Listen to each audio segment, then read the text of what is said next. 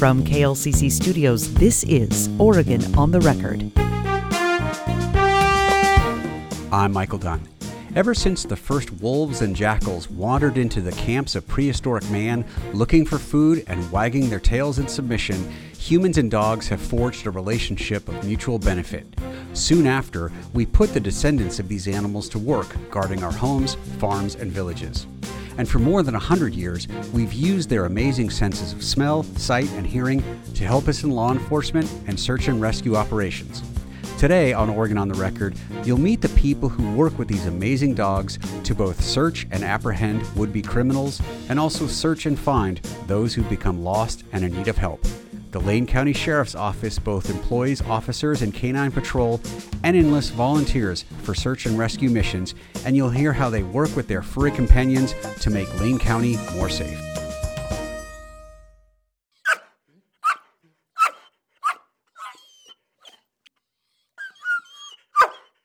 That's the excited and playful bark of one of Lane County Sheriff's canine patrol dogs. The Sheriff's Office has three canine units, which it uses to help locate fleeing or hiding suspects and to provide additional safety to officers. The Sheriff's Office also coordinates the Lane County Search Dog Team, which is a group of volunteers who provide search and rescue operations. We recently went to the Lane County Sheriff's Office to meet these dogs and the people who train and work with them.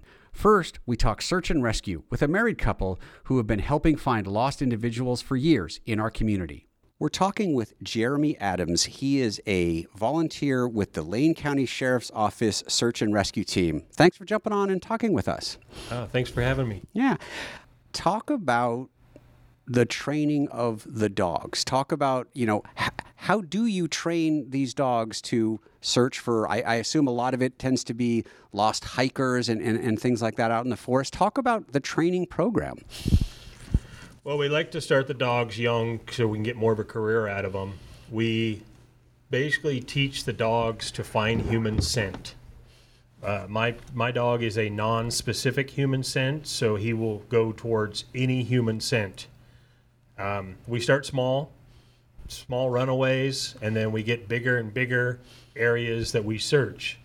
He is an area search dog where we're just assigned an area and we just go out and search for any human scent and then he'll take me to them. So obviously, you know, I think anybody who's ever been around dogs or, or, been a dog owner knows that you know the nose is, is such a such a huge part of, of their entire sensory apparatus, probably much larger than ours as humans. How do you uh, how do you train a dog so that they are only specifically searching for one kind of scent? In the case of your dog, a human. A lot of um, small problems and reward it's kind of a goofy party. We all kind of hoot and holler, and we have good time when the dog finds somebody. So we just kind of expand on that into bigger areas. It's all a big game to the dog. And when they find what they're looking for, it's a big party.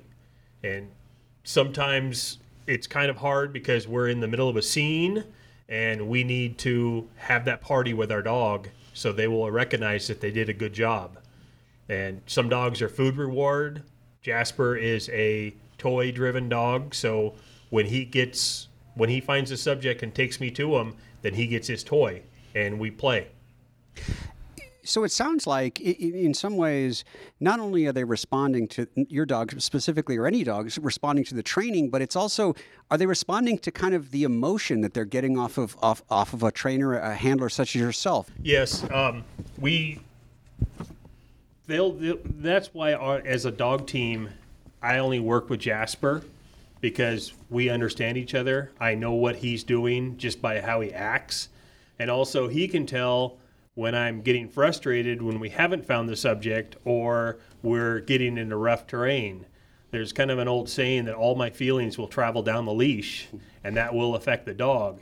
Despite our dogs are not on a leash when they're searching, they they're loose running around. Why don't we talk a little bit about sort of the procedure of, of when you're activated, when you and Jasper are activated? Well, we have a, an app on our phone that we use for call outs. Since we're all volunteers, we have 100 or so volunteers that will get called out, and it just depends if you're available, or not. You get the call on your phone, you respond that you can respond. My truck is always loaded up with gear.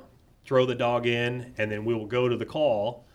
Usually, when we arrive to the call, there'll be a incident commander or a SAR manager who will tell us what's going on, give us a briefing, and then they will look at the resources that have arrived if we need dog team, ground teams, or even high angle rescue teams.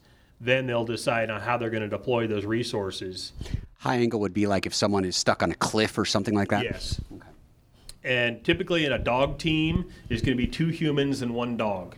We always have a flanker with us so they can help us with the subject when we find them and also to kind of keep an eye on us. One person out walking around the woods and alone in the dark usually isn't safe.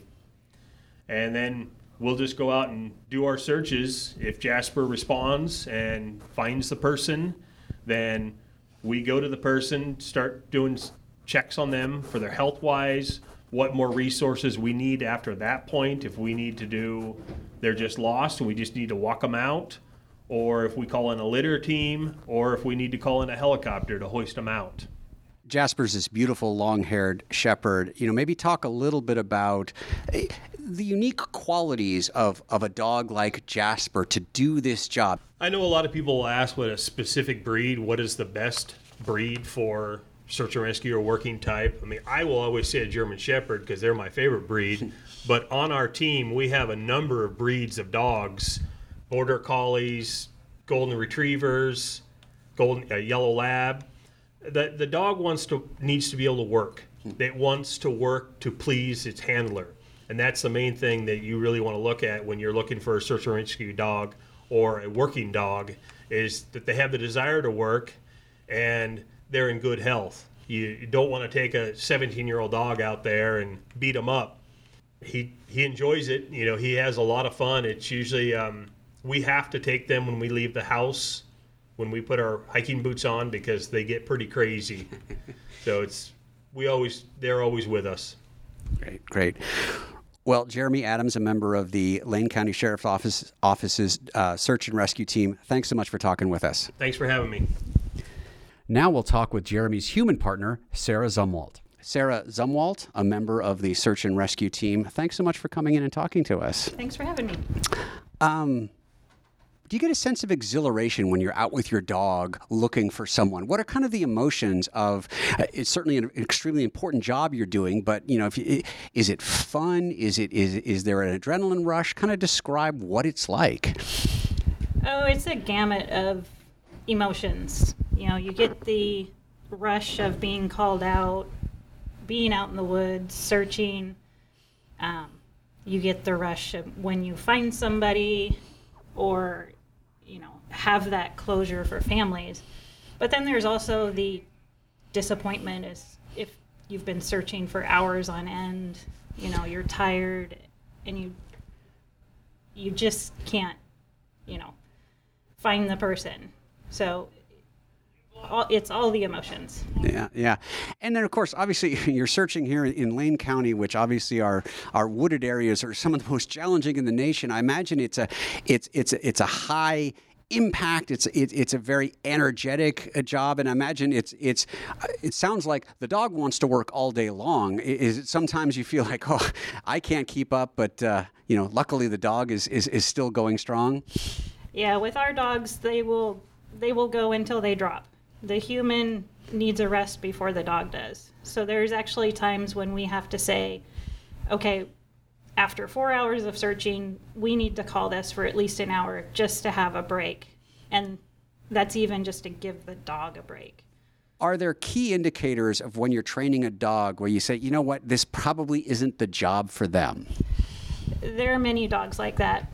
Um, some people will come in with the high expectation that you know, my dog can do this no matter what. He can find a hot dog in a room. It doesn't always work that way. You know, they have to be willing to accept the environment they're going to be in and things like that. So there are dogs out there who will not be able to do this and you you learn to find that out fairly quickly. With your dog Briar, was it was it kind of instantaneous? Did you know right away that, that this was something that Briar could do, or or was it that you took sort of the raw clay of what a dog can do, and it was because of the training and and and and, and the rigorous discipline that you had that kind of made Briar work? So yeah, exactly. We we took the model clay and we built him. Um, he did come from a working line. Um, his breeder breeds working dogs. So that was already bred into him to work. It was just then molding him into the search dog. Have there been moments, as as general as, as you want to be, where even you've been amazed at Briar's ability to, to, to, to do the job, to find someone? He amazes me every day. Um, even in training, it'll be like, you know, how do I make this hide difficult for him? You know, do we hide somebody underneath a root wad? Do we hide, you know, um, the the decomposing scent, you know, up high in a shelf in a container? You know, how do we make this hard for him? And it's it, it amazes me at what they can find in in an outcome, uh, you know, when, when you successfully found someone, do you kind of share an emotional moment with the dog? Do, do you both kind of react like, "Wow, we we did it right, we did the job"? Oh yeah, yeah. There's always that that sense of elation of, you know, we just saved this life. So, yeah, even the dog feels it. Great, great. Well, Sarah Zumwalt, a member of the search and rescue team, is part of Lane County Sheriff's. Thanks so much for talking to us. Thank you. Now let's talk with someone who relies on his canine to seek out and apprehend the bad guys. Deputy Raymond May with the Lane County Sheriff's Office. Thanks so much for talking with us. You're welcome. Yeah. Glad to be here.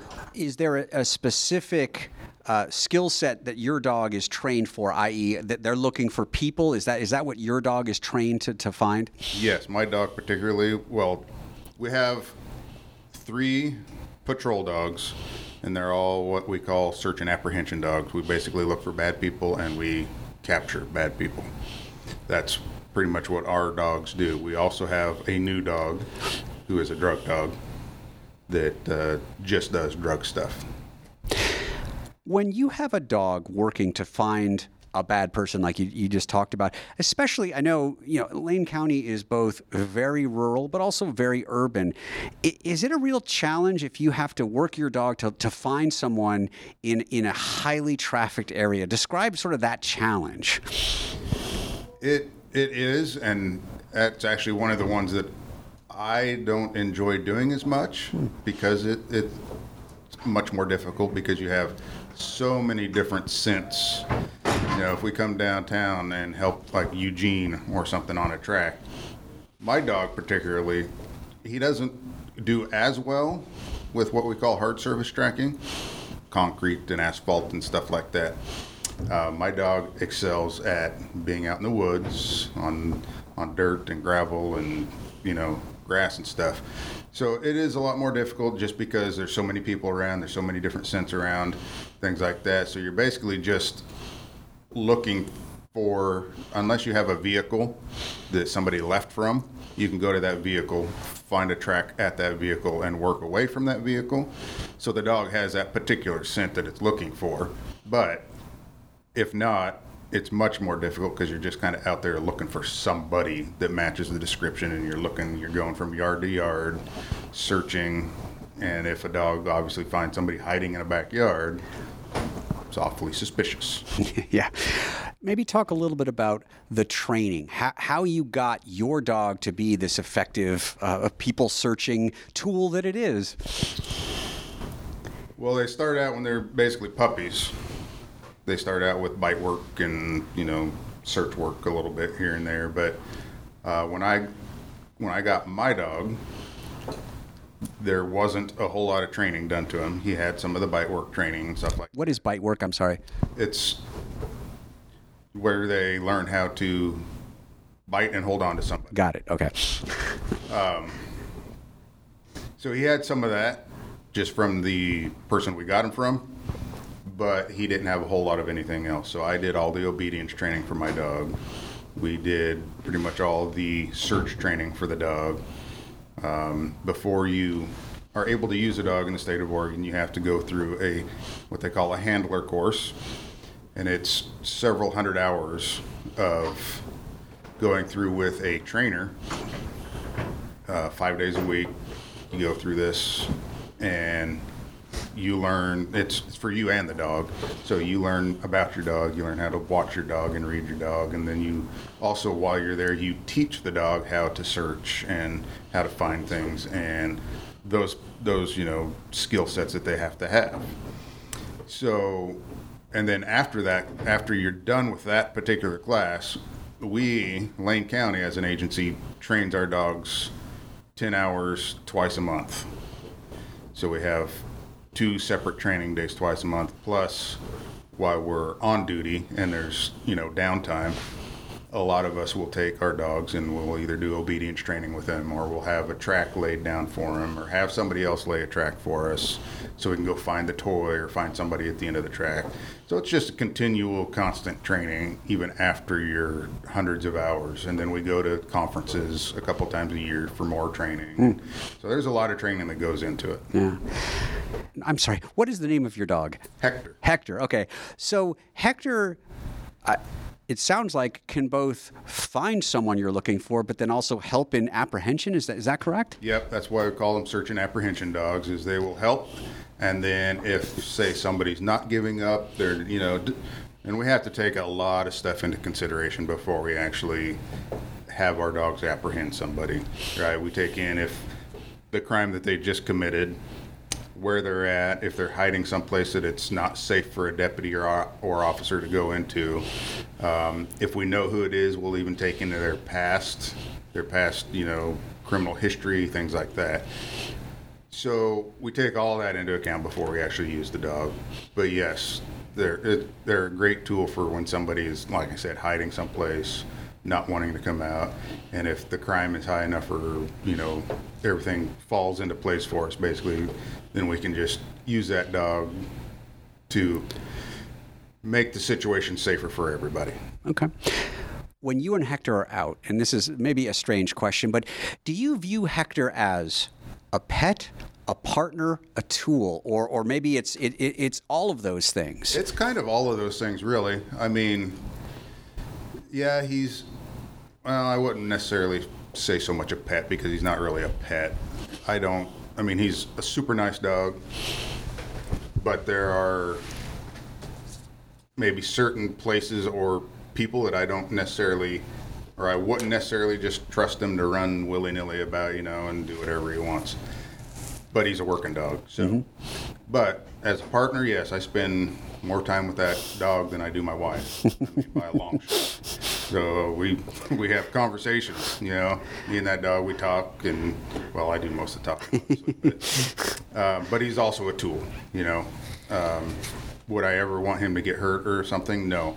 But if I had to use a tool and you know to make something safer for one of my deputies, yes. So it's a little bit of all of that, yeah. Okay. Okay. Um, talk about.